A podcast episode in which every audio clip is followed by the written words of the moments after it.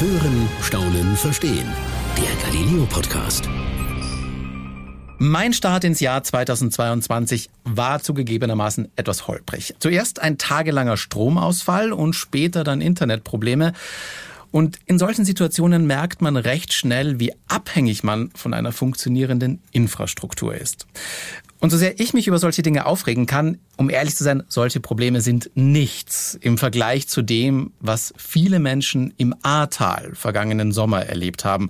Und vor allem, deren Probleme sind immer noch da, die sind nicht gelöst. Aber, und dafür habe ich allerhöchsten Respekt, viele Menschen dort haben eine so positive und tolle Grundeinstellung, dass man aus dem Staunen einfach nicht mehr rauskommt.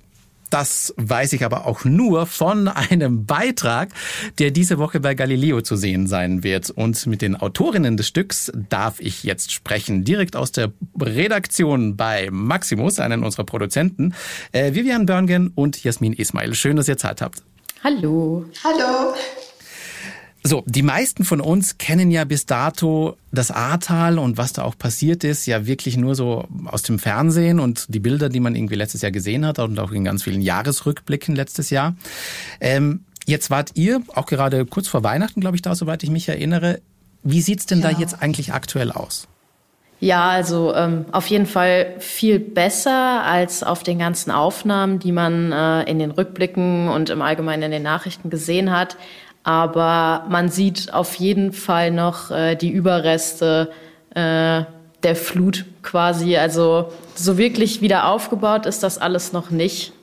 Äh, Gerade die Straßen und Häuser. Also äh, es ist auf jeden Fall noch gut erkennbar, das ganze Ausmaß von der Katastrophe. Kommt man da denn überhaupt eigentlich schon wieder gut hin? Ist das eigentlich schon wieder problemlos möglich? Jasmin, willst du da mal unser Erlebnis schildern?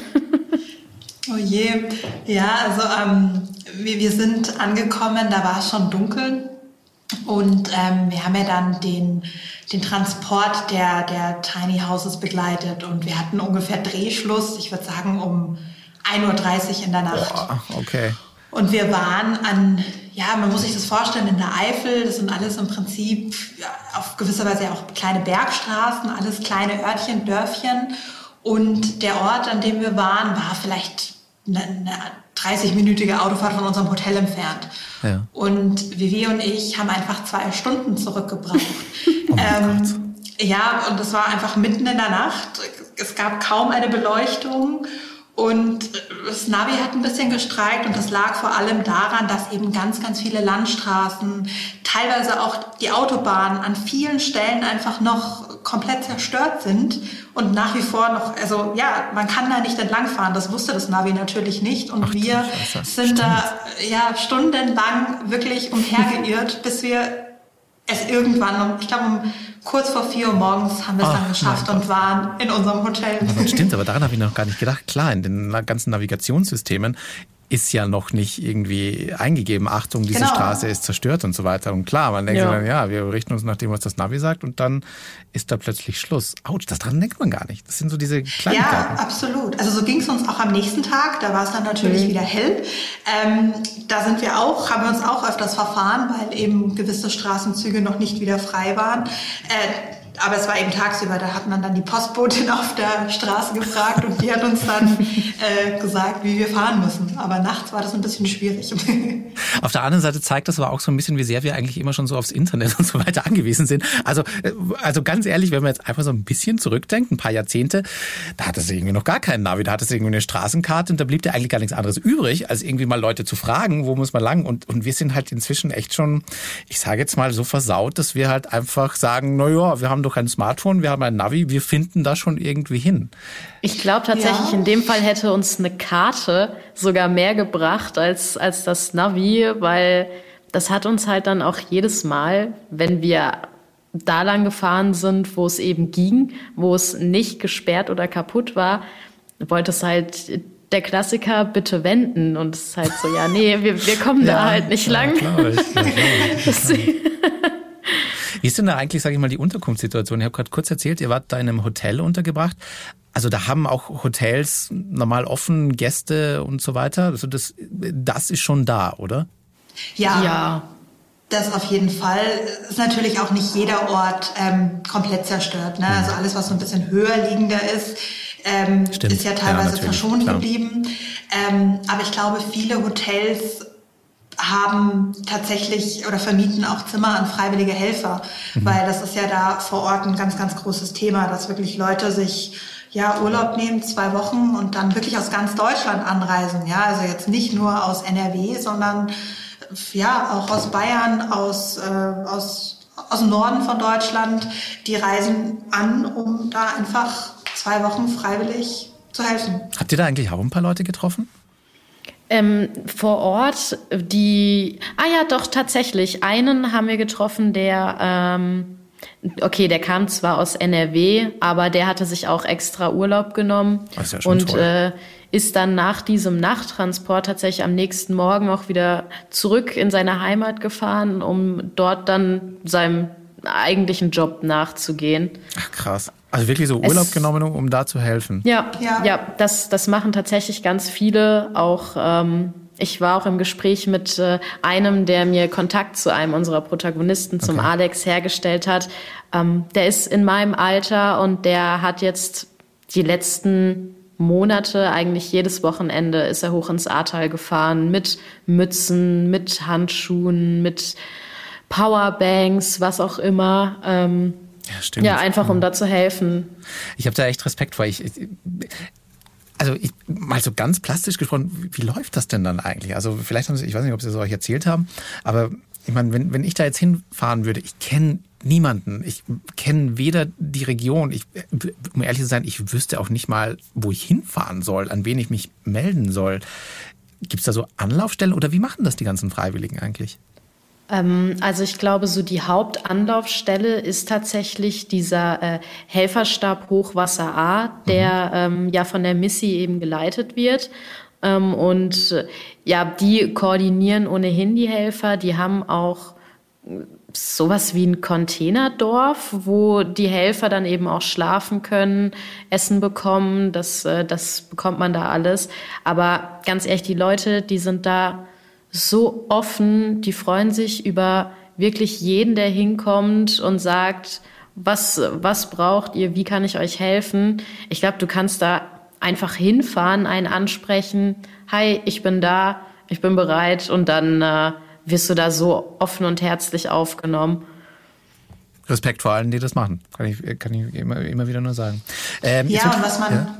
was man auch noch sagen kann, ist, das Besondere ist ja, dass diese Hilfsbereitschaft ja auch gar nicht abgeklungen ist. Ne? Also so in den ersten Wochen nach so einer Katastrophe ist die Hilfsbereitschaft ja meistens immer ganz, ganz groß. Aber mit der Zeit klingt das ja in der Regel immer so ein mhm. bisschen ab. Und jetzt waren wir Mitte, Mitte Dezember da und da ist überhaupt nichts abgeklungen. Ganz im Gegenteil. Ja, also das ist wirklich, das kann man wirklich rausstellen. Das ist beeindruckend gewesen. Das ist toll. Ähm, jetzt würde ich gerne auf eine Sache zurückkommen quasi. Ihr meintet ja, ihr seid in der Nacht angekommen und dann wart ihr wirklich erst am nächsten Tag zum ersten Mal auch beim Tageslicht ähm, in dieser Ortschaft. Was waren eure Eindrücke? Viele, viele Eindrücke tatsächlich. Ähm ich war also ich bin ich bin gefahren und ähm, in der Nacht klar man kam da an und äh, hat nicht viel gesehen und mhm. man ich habe mich dann auch sehr auf die Straße konzentriert und gar nicht so geguckt was ist eigentlich rechts und links und ich muss sagen ich war am Tag dann doch schon so ein bisschen schockiert kann ich kann ich eigentlich fast schon sagen weil äh, also wirklich rechts und links der Straße ist teilweise einfach alles kaputt da liegen noch Baumreste rum, da liegen noch überall Schlammhügel. Die Autos sehen teilweise auch. Äh, ja, die Autos. Äh, es, ist unglaublich, wirklich. Äh, ich war sprachlos teilweise und auch wirklich baff, das dann im Tageslicht zu sehen. Äh, ja, ist. Nochmal ja, eine andere ist, Nummer, oder?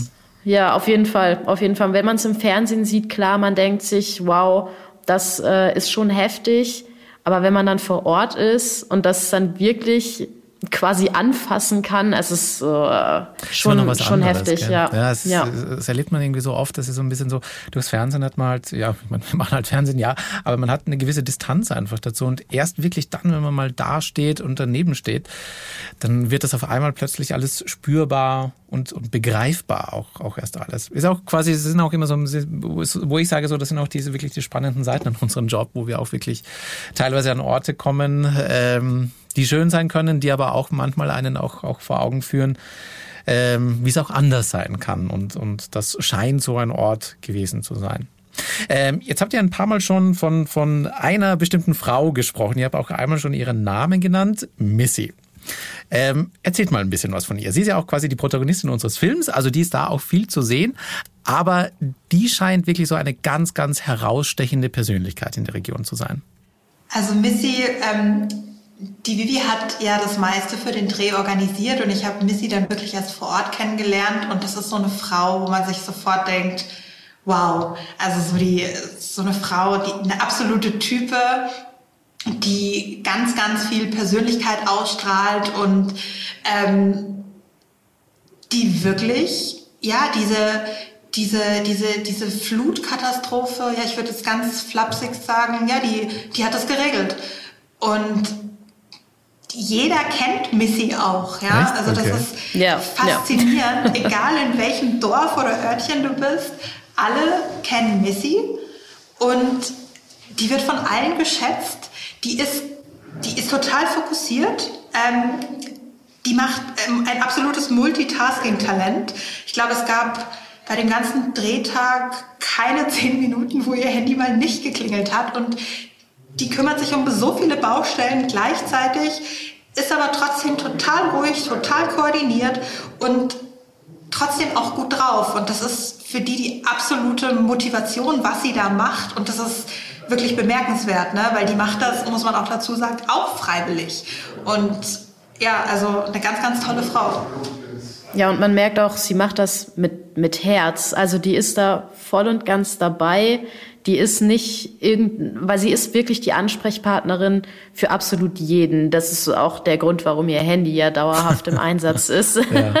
Und äh, da, die ist nicht genervt ab einem gewissen Punkt, genau, auch bei den ja. ganzen Problemen, die sich da auftun, sondern die wirklich, die, die will helfen und das ist so ihr Herzensprojekt. Das ist also wirklich, das ist unglaublich, diese Frau. Also man sieht die, man trifft die, man spricht mit ihr und äh, ja, die ist wirklich, wie eine, Jasmin sagt, die ist eine Type, absolute Powerfrau, finde ich. Das ist so der perfekte Begriff für sie. Und ihr Projekt, das finde ich auch ganz spannend, das ist auch ein großes Thema dieses Films. Ähm, äh, quasi, es, es, geht ja um Tiny Houses oder quasi um, um mobile Häuser, wo die Menschen wohnen können, die ihr Zuhause verloren haben. Richtig? Genau. Ja. Genau. Und quasi Jetzt hört sich das erstmal, sage ich mal, so ein bisschen an, wo man sagt, so, ja, kann man ja ein paar Häuser hinstellen, ist ja jetzt nicht so schwer. Ähm, ich habe aber den Eindruck, und wahrscheinlich habt ihr das auch so miterlebt, ganz so easy ist das alles dann doch nicht. nee, ich glaube, schön wär's. Nein, absolut nicht. Also diese, es hört sich zwar nach Tiny House an, aber die Maße müsst ihr jetzt die Vivi wahrscheinlich eher im Kopf haben. Das ist im Prinzip so eine 36 Quadratmeter. Ja, also acht mal vier Meter. So ja. Genau. Und so ein Haus, klar, das wurde auf so einem Lastentransporter transportiert. Ähm, und man, man muss halt sagen, wir sind hier nicht in Berlin oder in München, ja, wir sind in der Eifel. Das mhm. sind alles kleine Dörfer, ja, und absolut kleine, enge Dorfstraßen. Schon alleine dieser Transport wurde monatelang geplant, ja. Ähm, das war wirklich eine Herausforderung, diese, diese Häuschen an den entsprechenden Platz zu bringen. Und wenn ich jetzt daran zurückdenke, wie schwer es für euch schon war, quasi dahin zu fahren mit dem Navi und so weiter, möchte ich mir gar nicht vorstellen, wie schwer das ist, dann quasi so, so ein fertiges Haus da, dahin zu stellen. Und jetzt quasi in Kombination, Missy ist dann jetzt wie eigentlich damit eingebunden? Ist sie dann so die Verantwortliche, die dann da alles koordiniert? Ja, also so, so halb. Die Häuser äh, kommen ja von äh, einer Firma, die die eben zum Selbstkostenpreis äh, gestellt hat. Also die verdienen daran nichts. Und ähm, die Häuser werden in Slowenien produziert, kommen dann äh, nach Deutschland und der, der Inhaber von der Firma der klärt natürlich ab mit seinen Mitarbeitern, okay, wann kommt ihr, wann liefert ihr die Häuser? Und äh, sobald die dann in der Nähe des Ahrtals sind, geht die ganze Sache so ein bisschen an äh, Missy über. Also die äh, ganzen Helfer vom, vom Helferstab, die sind da dann auch mit, boah, wie viele Autos waren das, Jasmin? Das waren doch sicher um die, um die zehn Autos alleine vom Helferstab. So viele, ja. also eine riesige Kolonne war das letzten Endes, die da eben das begleitet hat, die die Lastwägen da durchgelotst hat und die ganzen Helfer von dort, die koordiniert eben Missy. Ähm, ja, und die, die guckt eigentlich schon, äh, die ist diejenige, die guckt, dass das alles läuft. Natürlich mit Unterstützung äh, von dem, von Jan Dahlmann, er ist der, er ist der Chef der Firma. Ähm, aber man kann eigentlich schon sagen, dass Missy, wie Jasmin vorhin schon gesagt hat, die regelt das. Das, okay. Ähm, ich glaube, man macht sich ja eine Sache gar nicht so, so, so bewusst tatsächlich. Der Unterschied ist ja, dass, dass es da ja nicht so, sage ich mal, so einen Besteller gibt. Also, dass da irgendwo, keine Ahnung, ein, ein Mensch sitzt, der sagt, okay, ich bestelle jetzt hier einfach mal so und so viel Tiny-Häuser und sorge dann einfach dafür, dass hier alles glatt läuft. Sondern das ist ja eigentlich so ein bisschen ein anderer Ablauf, wo dann jemand sagt, okay, ich, ich äh, spende mehr oder weniger Tiny-Häuser und dann muss vor Ort eigentlich erstmal jemand gefunden werden, der dann sagt, okay, wir wir gucken mal, wie wir das machen und wo wir das hinkriegen. Und eigentlich könnte man ja jetzt meinen, dass das ein absolutes Chaos wird, wenn da nicht so einer da ist, der dann irgendwie alles macht. Ich habe aber den Eindruck, so wie ihr das beschreibt, es ist kein Chaos vor Ort. Mm, sortiertes Chaos, würde ich sagen. Okay, alles klar. Also es ist immer alles sehr spontan gewesen, ja. Okay. Ja, also ich glaube, dadurch, dass Missy, Missy hat ja auch ähm, in, in, in ihrem Ort eine Bar und ich glaube, dadurch kennt man sie wahrscheinlich. Also die hat, die hat gute Kontakte und ich glaube, da, da wurde frühzeitig einfach auch festgelegt, okay, an welche Orte stellen wir denn diese Häuschen überhaupt? Ne? Und das ist eigentlich auch ganz spannend. Es gibt ganz viele Freiflächen, wo die Häuser stehen. Also wirklich so, ich sag jetzt mal, zehn Häuser auf einer großen Freifläche und es gibt aber auch Häuser, die so mitten in den Dörfern stehen, ja, so mitten zwei Wohnhäusern und das, ähm, also wo wirklich Häuser auf in, in den Garten von, von, von Anwohnern gestellt wurden, so ungefähr. Und ich mhm. glaube, das funktioniert tatsächlich nur durch irgendwie ganz, ganz gute Kommunikation, vor allem von, von Seiten Missys.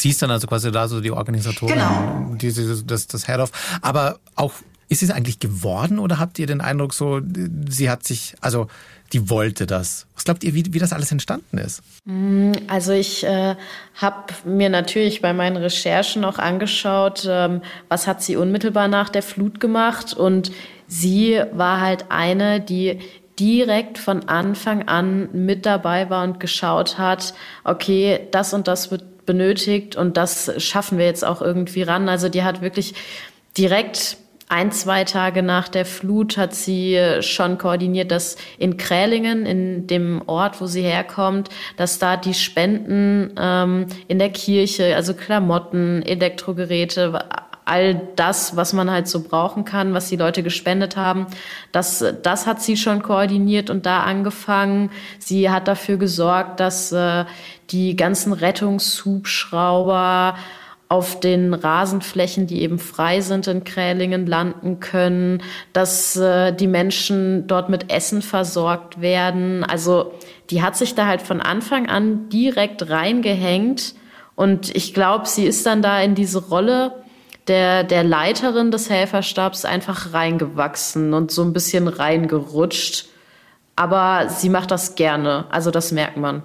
Ich glaube, allen, ja. ich glaube aber auch, dass Missy, ähm, also den Eindruck hatte ich auch von so ein paar äh, Anwohnern, mit denen ich über Missy gesprochen habe. Und da haben einfach auch ganz, ganz viele gesagt, dass egal welche Uhrzeit, egal wie spät es ist, wenn noch irgendein Problem auftaucht, ja, und es ist niemand mehr da, dann löst Missy dieses Problem, ja. Also ich glaube, die, die kann auch gar nicht aufhören, weil das so in, ja, das ist so zu ihrem, ja, wie so ein kleines Lebenswerk geworden, ja, dass, ja, dass sie das einfach komplett durchzieht. Wird sie eigentlich bezahlt dafür? Ganz blöde Frage. Nee. Wirklich? Das ist alles freiwillig? Ja. Das ist Wahnsinn. Okay. Umso beeindruckender. Umso beeindruckender. Ähm, die Tiny Houses, die dann dahin kommen, ähm, ich, also was ich mich jetzt gerade gefragt habe, ich meine, die brauchen ja auch einen Strom- und Wasseranschluss, oder? Das ist doch, oder die haben das schon irgendwie auch so Wasser und Strom mit dabei, oder? Weil ich stelle mir das gerade gar nicht so einfach vor, eigentlich in so einer zerstörten Gegend, wo ja, sage ich mal, wahrscheinlich, ich nehme es jetzt einfach mal an, ich weiß es selber gar nicht so genau, da es noch solche Probleme gibt, neue Häuser hinzustellen, ähm, irgendwie auch nicht so einfach, oder? Nicht wirklich. Also ähm, Natürlich, also es gibt Wasser und Strom, logisch, das wäre ja sonst ein bisschen, mhm. äh, ein bisschen ungünstig, sage ich jetzt mal so. das wäre quasi möglich. Es wäre auch, äh, sagen wir mal so, da würde keiner wohnen wollen, nee. wenn kein Wasser und kein Strom hast, besonders jetzt im Winter. Das äh, wären dann schöne Häuser, aber danke braucht keiner. Ja, das stimmt. Nee, also die haben da. Ähm, Klar, wenn äh, die jetzt so mitten in eine Wohnsiedlung reingesetzt werden in den Garten, dann sind da ja schon Stromleitungen, an ja, die man stimmt, dann stimmt, einfach anknüpfen stimmt. kann. Aber ja, teilweise haben die da tatsächlich dann auch einfach Leitungen verlegt, die dann okay. unterirdisch quasi, dass man die dann, dass da nicht ein riesiger Kabelsalat ist. Ähm, also die, die haben da sich wirklich das, die haben das gut durchdacht und haben äh, ja, wie, wie wenn man halt ein, so ein ganz normales Haus baut, so haben die da auch angefangen, diese äh, Tiny House Siedlungen zu bauen und äh, Stromkästen aufgestellt, Wasserleitungen so gelegt, dass das eben, dass jedes Haus einen Anschluss bekommen kann. Also das ist wirklich nicht so einfach getan, dass man sagt, so hier ist das mhm. Haus, ich stelle das jetzt dahin und ähm, fertig ist. Äh, deswegen, das ist äh, schon ein Act auf jeden Fall. Da kann man gleich mal ein bisschen äh, für den Galileo-Beitrag spoilern. ähm, wir haben da wirklich eine schöne Situation eingefangen, weil eben auch ein Tiny House kurz vor der Fertigstellung war, aber das Wasser lief noch nicht. Und ja, Missy hat dann da so lange rumgetüftelt, bis es dann am Ende lief. Und da hat sie sich unfassbar drüber gefreut. Ja, und das sind so profane Dinge, wo wir jetzt im Alltag gar nicht so drüber nachdenken. Aber ja, das war genau die Moment. Dinge, wenn sie, plötzlich, wenn sie plötzlich nicht mehr funktionieren, wird einem erst dann plötzlich mal bewusst, was man alles für selbstverständlich hinnimmt. Absolut. Ähm, jetzt, ich habe es glaube ich kurz schon, schon, mal erwähnt, quasi die Häuser gehen oder diese Tiny Houses sind dann quasi Unterkünfte für für Menschen, die wirklich ähm, ihr Zuhause verloren haben. Ähm, wisst ihr zufällig, wie wird da eigentlich ausgewählt, wer da dann drin wohnen darf oder wie passiert das eigentlich? Also ähm, so ganz genau konnte ich das tatsächlich ja auch nicht rausfinden, auch wenn ich es versucht habe, aber ähm, die Menschen, die konnten sich bewerben quasi auf die Häuser. Das sind äh, 215 mhm. insgesamt.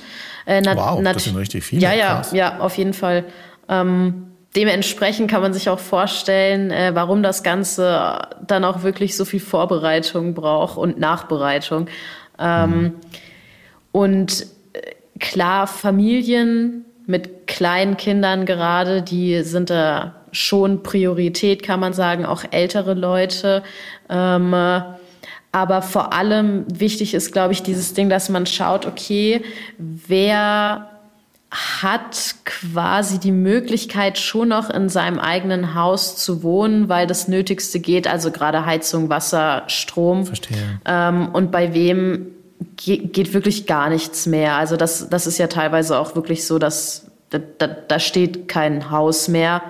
Bei einigen ist es dann eher so, dass man, also ohne das jetzt runterspielen zu wollen, aber ähm, dass man das quasi sanieren oder renovieren muss ähm, mhm. Aber so die nötigsten Dinge, Strom, Wasser, Heizung, die gehen noch. Ihr wart doch, glaube ich, bei jemandem dabei, der da eingezogen ist, richtig? Genau, ja. Genau, bei der Sandescha. Mhm. Also die Sandescha war, ist eine Frau, ich weiß gar nicht, wie, wie alt sie war. Ich hätte jetzt gesagt so Mitte 40. Die eben auch, die hat uns, die hat uns Videos und Fotos gezeigt, ähm, wie die Flut sie wirklich vollkommen überrascht hat, ja, und innerhalb von wenigen Stunden ihr ganzes Haus zerstört hat. Und ähm, genau, die hat eben an dem Tag, als, als wir im Ahrtal waren, zum ersten Mal ihr Tiny House gesehen und die war total geflasht, weil was man auch sagen muss, dieses Tiny House ist für, für Sandesha in dem Fall jetzt nicht einfach nur neues Übergangszuhause. Also ja, ist es. Es ist auch tatsächlich wirklich ein super schönes und gemütliches Zuhause. Ja, also das ist wirklich schön. Ja, das, und die war, die war zu Tränen gerührt und hat sich total gefreut, weil die ähm, natürlich in den letzten Monaten wie bei Freunden oder bei der Familie untergekommen ist und jetzt einfach mal wieder was Eigenes hat. Und wenn es nur rund 30 Quadratmeter sind, ja, das ist, das ist dann einfach doch was ganz, ganz Besonderes, wieder was Eigenes zu haben. Absolut. Ich kann es wirklich bestätigen, ich äh, habe es ja auch schon gesehen, quasi die, also die sind wirklich schön, die Häuser. Ich habe mir auch so gedacht, so, boah, also ähm, in, in, anderen Umständen wäre das echt ein schönes Ferienhaus. Ja, ja, genau. Sage, so, ja, wenn, also hm, da, da würde ich auch mal irgendwie so einen Urlaub machen. Das ist, auch, ja? das ist auch der Plan. Ähm, ah, okay. Bei, also in manchen Stellen, vor allem auf diesen Freiflächen, ja, da hat man, die, die waren auch teilweise ein bisschen höher gelegen und da hat man wirklich einen ganz, ganz tollen Ausblick. Und das ist von, von einigen, bei einigen dieser Häusern auch der langfristige Plan, dass mhm. die dann später mal als Ferienunterkünfte vermietet werden. Eine tolle Initiative, ja. auch eine tolle Idee zu sagen, okay, wenn da alles wieder steht, wir bauen die nicht wieder ab, die Tiny Häuser, sondern nutzen sie gleich auch sinnvoll weiter. Ähm, bestenfalls dann, um, um wieder neue Leute quasi in die, in die Region zu bringen. Genau. Hört sich sehr, sehr, sehr schön an, alles, die ganze Geschichte. Was hat euch denn so am meisten beeindruckt in diesen Tagen, als ihr dort wart?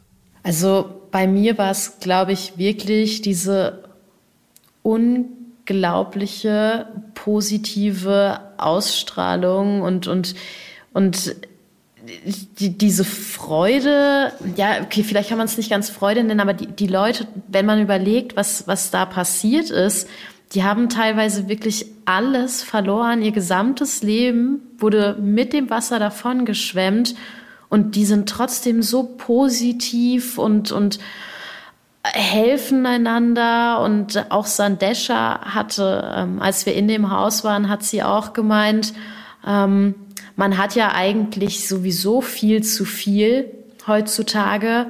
Und das von einer Frau, die wirklich alles verloren hat und, und, und die dann noch sagt, ja, eigentlich hat man ja sowieso viel zu viel.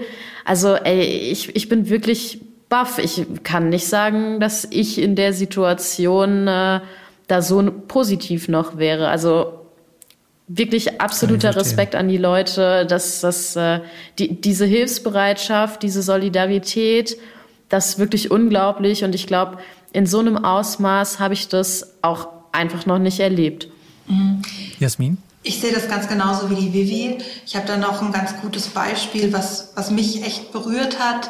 Ähm, als wir da vor allem in der Dunkelheit in der Eifel zwischen den Dörfern entlang gefahren sind, was sehr, sehr auffällig war, war diese, diese Weihnachtsstimmung. Ja, mhm. ähm, das war ganz, ganz interessant, weil wirklich vor jedem Haus ein Christbaum stand und auch die Häuser, egal wie kaputt sie teilweise waren, wirklich dekoriert waren, ja, mit, mit Lichterketten, mit was auch immer, ja. Also diese Dörfer haben geleuchtet durch diesen Weihnachtsschmuck und das ist auch einfach in dieser Zeit Schön. noch so ein, so ein Zeichen gewesen, ja, wir lassen uns jetzt Weihnachten trotz Krise nicht nehmen. Ja, und das ist, ja, das war wirklich schön.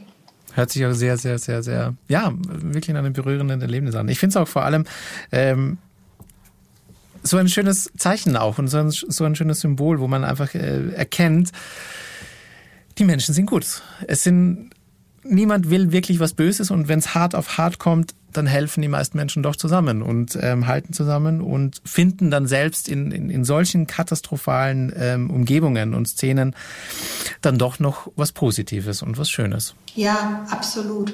Also auch der, der Hotelbesitzer, der von, von dem, wir vorhin schon erzählt hat, ich meine, der leitet, der leitet ein Hotel, ja, und hat parallel noch ein Hotel sozusagen, ein Containerhotel für, ähm, für, den, für Helfer, für freiwillige Helfer. Ähm, baut parallel auch noch Tiny Häuser und als wir da ankamen in der Früh, hat er uns erstmal Frühstück gemacht, ja. Also das ja. ist, das sagt irgendwie schon ganz viel aus. Das glaube ich. Mit was für einem Gefühl fährt man da eigentlich wieder weg? Puh. Gute Frage. Wahrscheinlich aufgeregt, so, oh Gott, ich muss gleich in den Schnitt kriege, habe ich alles, was, was ich brauche, oder? Ja. Aber wenn man noch einmal so ein bisschen rekapituliert und dann vielleicht doch mal die ein oder andere ruhige Minute findet, das war ja dann auch kurz vor Weihnachten. Mit was für einem Gefühl verlässt man diesen Ort?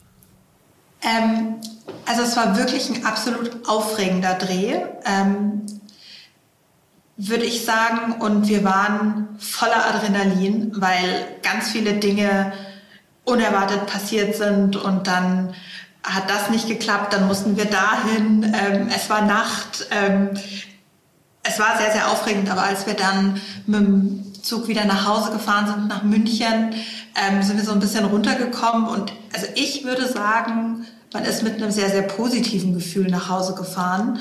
Einfach weil ja, es einem, man hat dann doch einfach ein gutes Gefühl zu wissen, dass da die Hilfsbereitschaft so groß ist und dass die Leute, auch wenn sie alles verloren haben, irgendwie langfristig ja Hoffnung haben, dass dass sie wieder ein schönes Zuhause bekommen, ja. Und auch wenn es vorübergehend vielleicht so ein, so ein, so ein Tiny House ist, ist es trotzdem irgendwie was Besonderes. Ja, das, äh, das auf jeden Fall, da schließe ich mich an. Ähm, also das, das Gefühl ist auf jeden Fall positiv.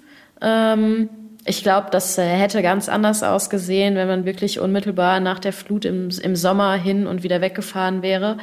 Ähm, beeindruckt war ich auch tatsächlich. einfach auch, auch als ich dann zu Hause war und das äh, erzählt habe, wie es vor Ort war ich, ich kann es, glaube ich, auch immer noch nicht fassen, wie, also wirklich, ich bin, ich bin einfach sprachlos darüber, wie die Menschen dort agieren und zusammenhalten.